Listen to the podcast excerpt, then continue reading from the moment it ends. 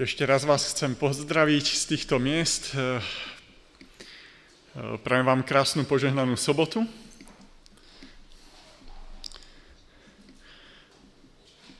Ten príbeh, ktorý bol teraz čítaný a s ktorým sa chcem s vami podeliť, bol dlho vnímaný ako veľmi kontroverzný príbeh. Mnohí biblisti doteraz spochybňujú jeho autenticitu, pretože v tých najstarších rukopisoch Jánovho evanjelia sa nenachádza. A on bol tak kontroverzný, že dokonca Augustín sa zmienil o obave niektorých veriacich v jeho dobe, že tento príbeh ich manželky povzbudí k beztrestnému hriechu. A Augustína táto vec viedla k presvedčeniu, že to bol dôvod pre jeho odstránenie z evanjelií, z tých najstarších. Príbeh, ktorý bol nepríjemný, hlavne pre spoločnosť, ktorá bola po stáročia ovládaná mužmi.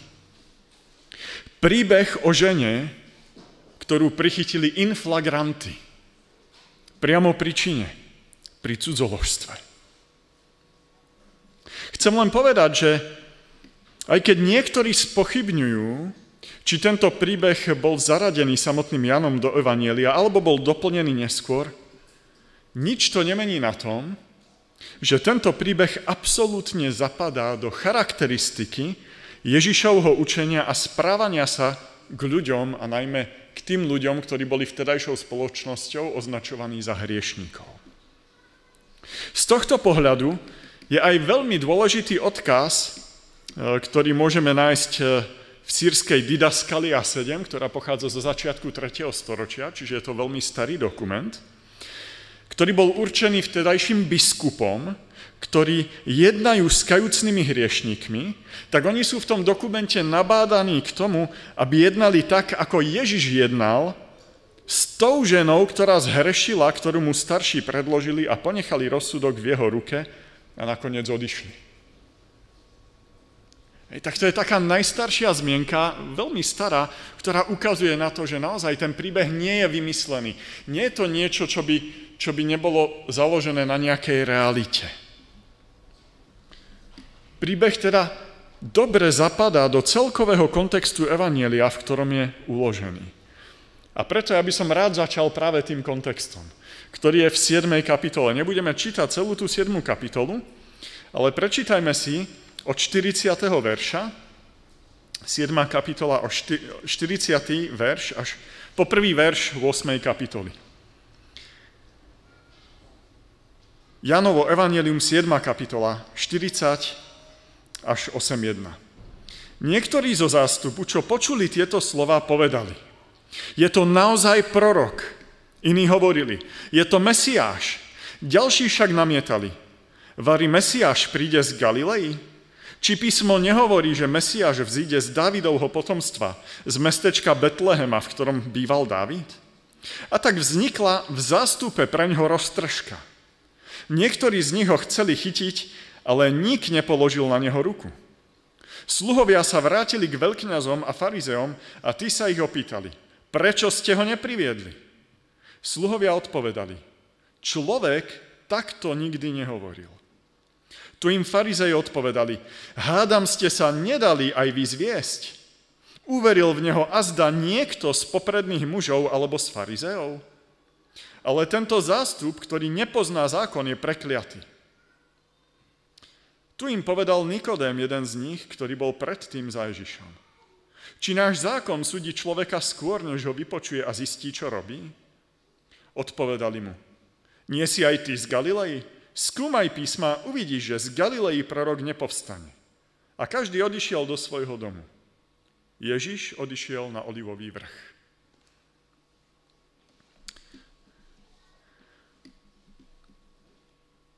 Je čas veľkého sviatku. Sviatok stánkov. A pán Ježiš vyučuje veľa ľudí v chráme práve počas uprostred tohto sviatku. Jeho slová mocne pôsobia, pretože ľudia sa pýtajú: ako to, že sa vyzná v písmach, hoci sa neučil. Vrta im to v hlave. Aj keď viacerí Jeruzalemčania Ježiša odmietajú ako Mesiáša, napriek tomu v 31. verši v 7. kapitole je napísané, že mnohí uverili na základe znamení, ktoré Ježiš vykonával. A práve toto popudilo náboženských predstaviteľov proti Ježišovi. Ježiš vlastne svojim kázaním, svojim jednaním spôsoboval rozdelenie. A nielen tak hociaké rozdelenie, rozdelenie ľudu počas veľmi dôležitého sviatku. Niektorí v ňom videli proroka, niektorí v ňom videli dokonca Mesiáša a iní úplne popierali, že by mohol byť vôbec poslaný od Pána Boha. Veľkňazi mali v tom zástupe svojich služobníkov, ktorým vyčítali, že Ježiša nepriviedli. No z reakcie týchto služobníkov jasne vidíme, že ani oni neboli úplne zajedno, čo sa týka Ježišovej identity, kto to vlastne ten Ježiš je. Všimnime si pozorne reakciu farizeov, ktorú máme v 7. kapitole v 47. až 49. verši. Ich argumentácia je veľmi zvláštna. Myslia si, že Ježiš nemôže byť Mesiáš, pretože v neho neuverili poprední muži a farizei. Ale iba obyčajný ľud, ktorý ten ľud oni nazývajú, že je prekliatý. K tomuto sa ešte počas tohto zamyslenia neskôr vrátime. No keď sa v 51. verši na Ježišovu obranu ozve Nikodém, jeden z tých najpoprednejších, tak aj tam sa ukazuje, že ani tam oni nemajú pravdu. Že aj tento slabý argument, ktorý dali, ani ten nie je založený na pravde. Pretože sú aj takí z tých vysokých význačných miest, ktorí sa na Ježiša pozerajú trošku iným spôsobom. Každopádne, nášmu príbehu o tej žene, ktorú prichytili pri cudzoložstve, predchádza spor ohľadom toho, kto je Ježiš. Ohľadom jeho mesiášstva. A ten spor nie je iba medzi obyčajným ľudom, ani len medzi služobníkmi veľkňazov, ale aj medzi samotnými členmi židovskej veľrady. Náboženský a vtedy musím povedať, že zároveň aj politickí vodcovia národa si takéto rozdelenie nemôžu dovoliť, obzvlášť v tak ťažkých časoch, keď národ prežíva utrpenie pod ťarchou rímskych okupačných vojsk. Pozadím príbehu o prichytenej cudzoložnici je teda snaha zbaviť sa problému. A ten problém má svoje meno. Ježiš. On je problém. A oni sa ho potrebujú zbaviť. Z hľadiska jednania tých, ktorí proti tejto žene vznesli obvinenie, teda vôbec nejde o akúsi morálku alebo o zákon, ale o to odstrániť Ježiša, zbaviť sa ho. Poďme sa teda spoločne pozrieť na tento veľmi známy príbeh. Budeme čítať postupne najprv druhý verš v 8. kapitole Jánovho evanjelia. Včas ráno znova vošiel do chrámu a všetok ľud prichádzal k nemu. Sadol si a vyučoval ich. Druhý verš poukazuje na Ježišovu neohrozenosť. Skúsme si predstaviť tú situáciu, v ktorej bol. Deň predtým vyučoval v chráme a zrazu to jeho vyučovanie spôsobilo roztržku, rozkol. A on veľmi dobre vedel, že je tam veľa mocných ľudí, ktorí sa snažia ho nejakým spôsobom dostať, odstrániť, usilujú mu o život. On cez to všetko ráno skoro vstáva a ide opäť na to isté miesto, ide do chrámu, aby pokračoval a učil ľudí. Vôbec sa nebojí. Ako je to možné? Kde nabral Ježiš tú silu, tú odvahu? Môžeme to nájsť v tom prvom verši, ktorý je vlastne ukončením tej 7. kapitoly. Kde Predtým sa hovorí, všetci odišli do svojich domovov, ale Ježiš do svojho domova neodišiel. On odišiel na Olivovú horu. Viete, a keď Ježiš ide v noci niekde na také miesto do prírody, tak to niečo značí. Väčšinou to značí to, že sa ide modliť. A častokrát Pán Ježiš noci trávil so svojím otcom pri modlitbe. A práve ten nebeský Otec je ten zdroj tej sily, tej neohrozenosti. To, prečo Ježiš ide a pokračuje ďalej. Napriek problémom, napriek prekážkam, napriek zlým ľuďom, ktorí sa mu snažia ublížiť. Pokračujeme ďalej, 3. až 5. verš. Tu zákonníci a farizei priviedli ženu pristihnutú pri cudzoložstve. Postavili ju doprostred a povedali mu: Učiteľ, túto ženu pristihli priamo pri cudzoložstve. Mojžiš nám v zákone prikázal takéto ženy ukameňovať. Čo teda povieš ty?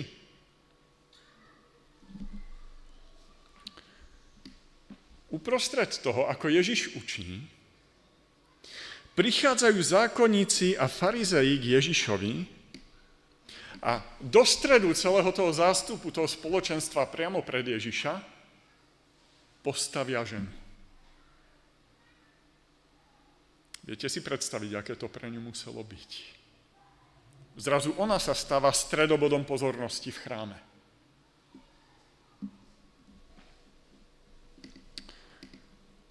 Ekumenický preklad vo 4. verši nespomína jedno slovo, ktoré spomína ale neskôr v 6. verši, a to je, že Ježiša pokúšali. Autor nám týmto slovom naznačuje postranné, skryté úmysly žalobcov. Ježiša postavili pred jasnú záležitosť. Urobili tak v chráme, keď bolo okolo Ježiša najviac ľudí. Žena, prichytená pri cudzoložstve, priamo pri hriechu, na ktorý sa vzťahuje Mojžišov zákon. Tam není o čom polemizovať. To je čierno-biela situácia. Je to úplne jasné. Chcú Ježiša zdiskreditovať, pretože oni očakávajú, aká bude Ježišova odpoveď. Oni očakávajú, že Ježiš nevydá rozsudok, aby ju ukameňovali. Oni presne vedia, aký má Ježiš prístup k hriešníkom. Že sa s nimi stretáva, že s nimi jedáva pri spoločnom stole, že sa ich dotýka. Ak Ježiš odmietne odsúdiť túto ženu v absolútne jasnom prípade, potom docielia to, že Ježiš sám sa stane porušiteľom zákona, lebo neodsúdením hriechu hriech schvaľuje. Potom sa ukáže, že nie je ani prorok a už vôbec nie Mesiáš a že len zvádza ľud. A to pomôže vyriešiť ten rozkol, ktorý tam je. Odhliadnúc od toho, my veľmi veľa o tej žene nevieme. Nevieme, kto to bol, nevieme, koľko mala rokov, ale možno pri tom veku sa chvíľu zastavím, pretože ženy sa v tej dobe vydávali veľmi mladé. Už vo svojich 12 rokoch mohli byť zaslúbené. V 13 rokoch už mohla byť žena vydatá. Častokrát aj bola. Čiže keď hovoríme o žene, ktorá je prichytená pri cudzoložstve, je tam použité sloveso mojcheuo, ktoré sa vždycky spájalo nie so zasnúbenou, ale už s vydatou ženou. Tak tam máme ten rozsah od 13 rokov vyššie, koľko mohla mať. Čiže predstavte si, aké to pre ňu muselo byť, ak bola ešte len násťročná. My to nevieme. Ale každopádne je to veľmi ťažká situácia, pretože hrozí smrť.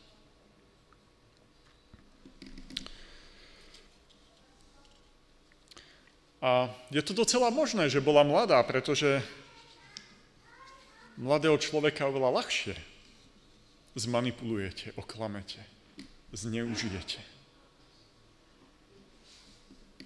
To, že sa pravdepodobne aj jedná o vykonštruovanú, teda premyslenú záležitosť, naznačuje aj fakt, že sú prítomní svedkovia, určite budú minimálne dvaja, aby to mohlo obstáť.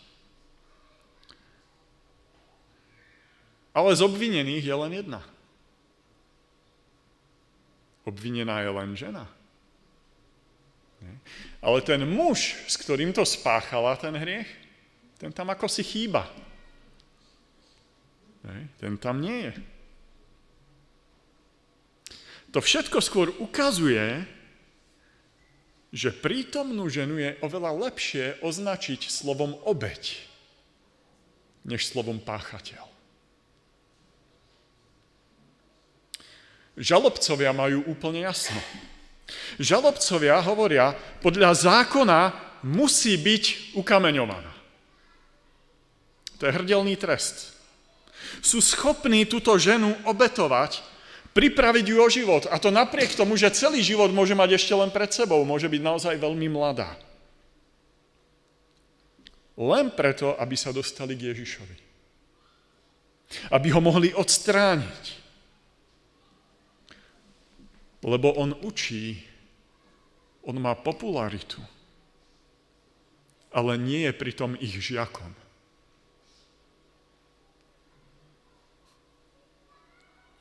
Navyše rozdeľuje ľudí.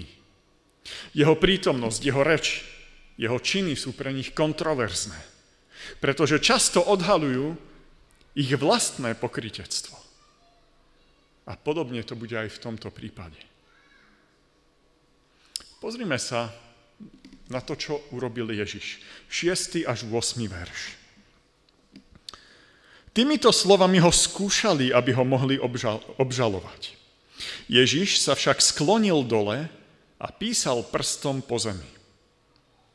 Keď sa ho neprestávali vypytovať, vzpriamil sa a povedal im: Kto z vás je bez hriechu, nech prvý hodí do nej kameň. A znova sa zohol a písal po zemi. Keď to začuní. No, pardon, to už je ďalej. Stačí potiaľto. Ježiš bez jediného slova. Predstavme si tú situáciu. V tom chráme niekde tam sedí na schodoch, okolo neho zhromaždení ľudia, pred ním je tá žena. Dovedú tú ženu k nemu, teraz povedia to obvinenie a čakajú, ako Ježiš zareaguje. On, jak sedí, tak sa len skloní a začne prstom písať po zemi niečo. Vôbec, ako keby tam neboli.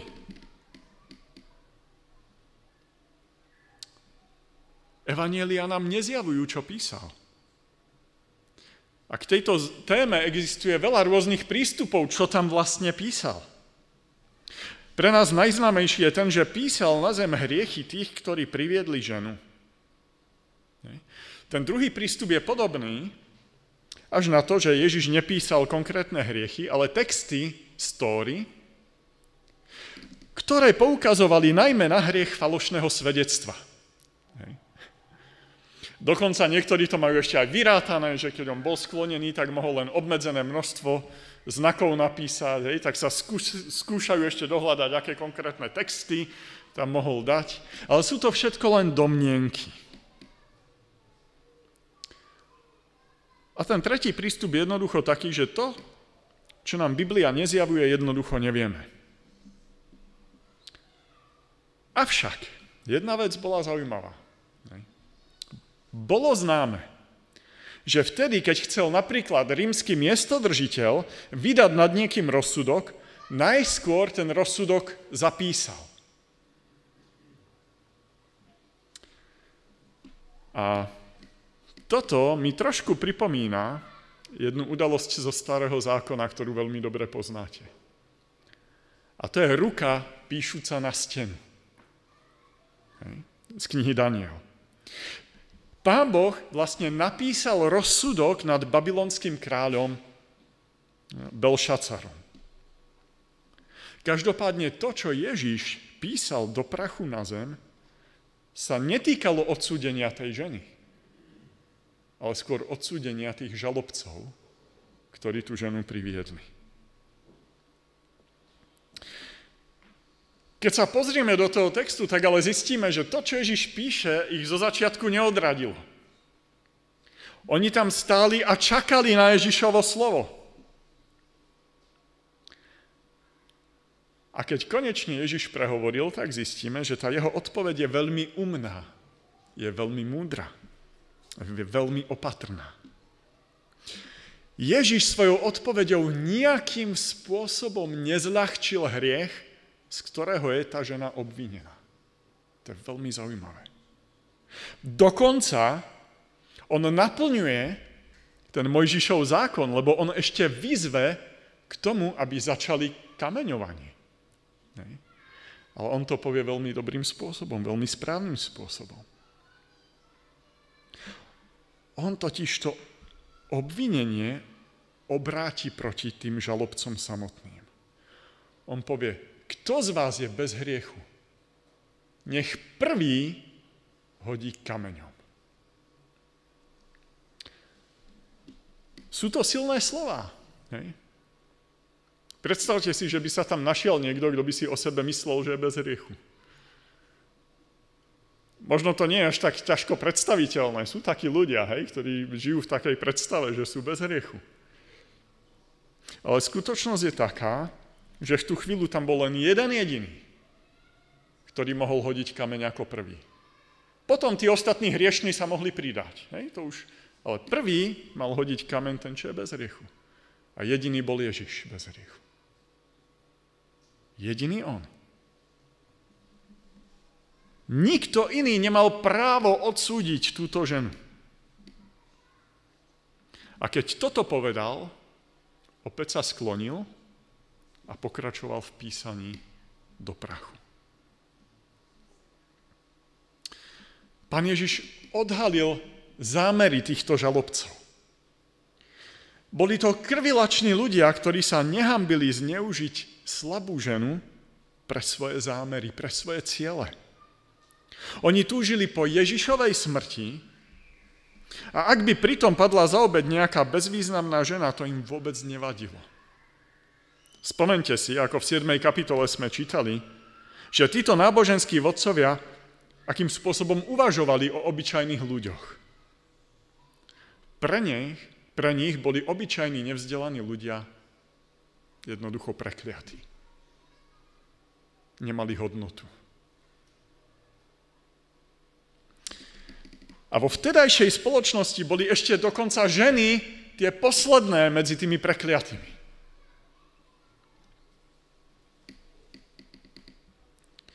Voči tejto žene sa dopustili niečoho, čo môžeme nazvať takým modernejším odborným pojmom inštrumentalizácia.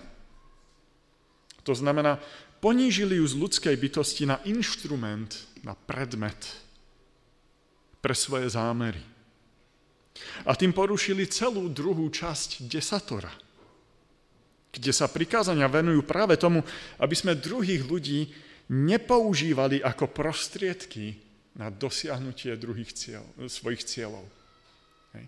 To sú tie prikázania, nepokradneš, nezabiješ, nezosmilníš, všetky tieto prikázania.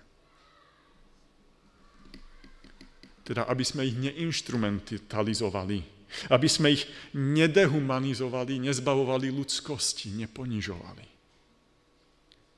Lebo presne toho sa farizeji v tomto príbehu dopúšťajú. Je to 2 týždne dozadu, kedy sme sa zaoberali na týchto miestach 8. žalmom. A možno si ešte spomeniete niektorí, že sme si ukázali, že Pán Boh si cení každého jednotlivca viac ako celý vesmír. Náboženskí vodcovia túto ženu, možno ešte len dievča,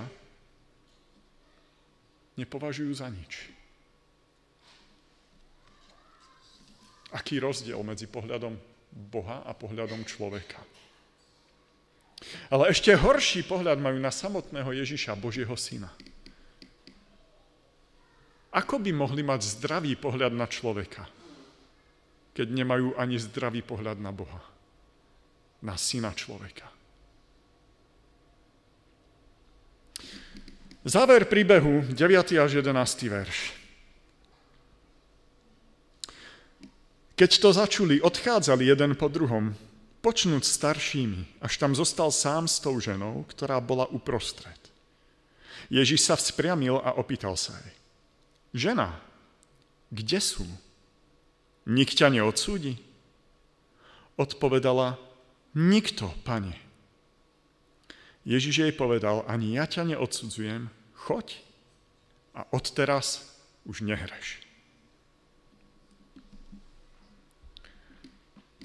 Všetci prítomní sa pomaly začínajú rozchádzať. Zostáva tam len Ježiš a žena. Až teraz Ježiš vyriekne svoj rozsudok voči tej žene a hovorí, ani ja ťa neodsudzujem. Hoci on jediný mal na to právo. Choď a už viac nehreš. Ježiš tejto žene odpúšťa a dáva jej novú príležitosť. Nie je možné klásť na druhých ľudí morálne štandardy bez predchádzajúceho odpustenia.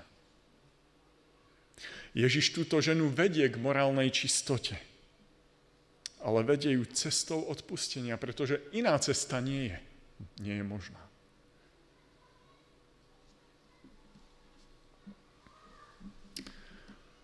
Tento príbeh nám ukazuje niekoľko dôležitých vecí. Je veľmi smutné, ak uveríme vlastnej spravodlivosti a vlastnej výnimočnosti tak, ako tomu uverili práve tí farizei. Na seba hľadeli ako na tých popredných mužov, tvorcov a dovršovateľov morálky. Takýto pohľad na seba je však možný len skrze skreslený pohľad na druhých. Keď je niekto iný a keď jeho hriechy sú iné než tie naše hriechy, možno sú viditeľnejšie, možno sú viacej verejné, ako ľahké je prísť s vynesením rozsudku.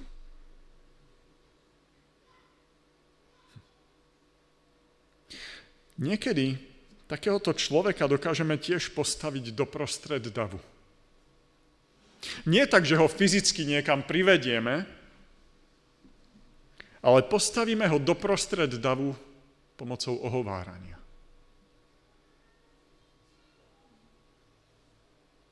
Keď ostatným vykreslujeme, aký je to hriešný človek, čo všetko robí, čoho sa dopúšťa.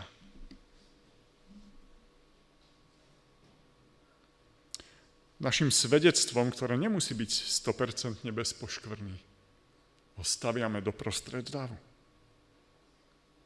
Ježiš v tomto príbehu súdi tých, ktorí sami súdia druhých. Obvinená žena dostáva milosť. Ona sa nijako nebránila obvineniam. Všimnite si, že ona celú dobu mlčala, až úplne na záver povedala dve slova. Ona sa nemala totiž ako brániť. Stála pred Ježišom, hľadela mu do očí, v ktorých sa snažila nájsť milosrdenstvo.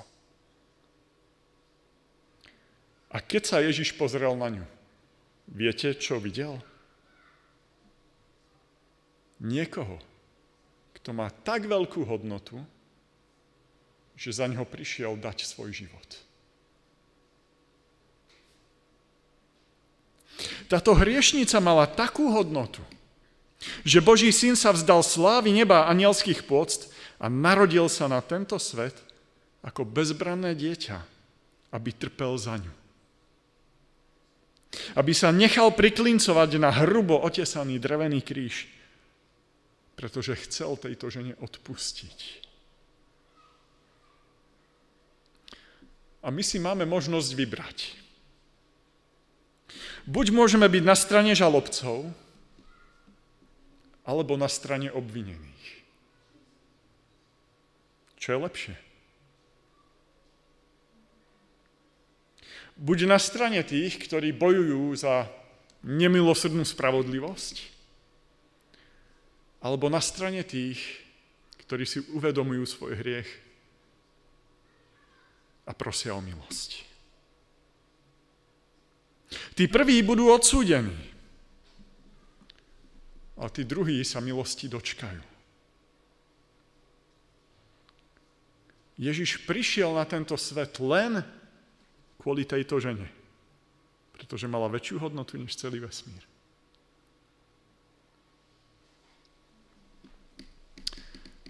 Zároveň Ježiš prišiel na tento svet len kvôli tebe. Každému jednému z vás. Kvôli mne.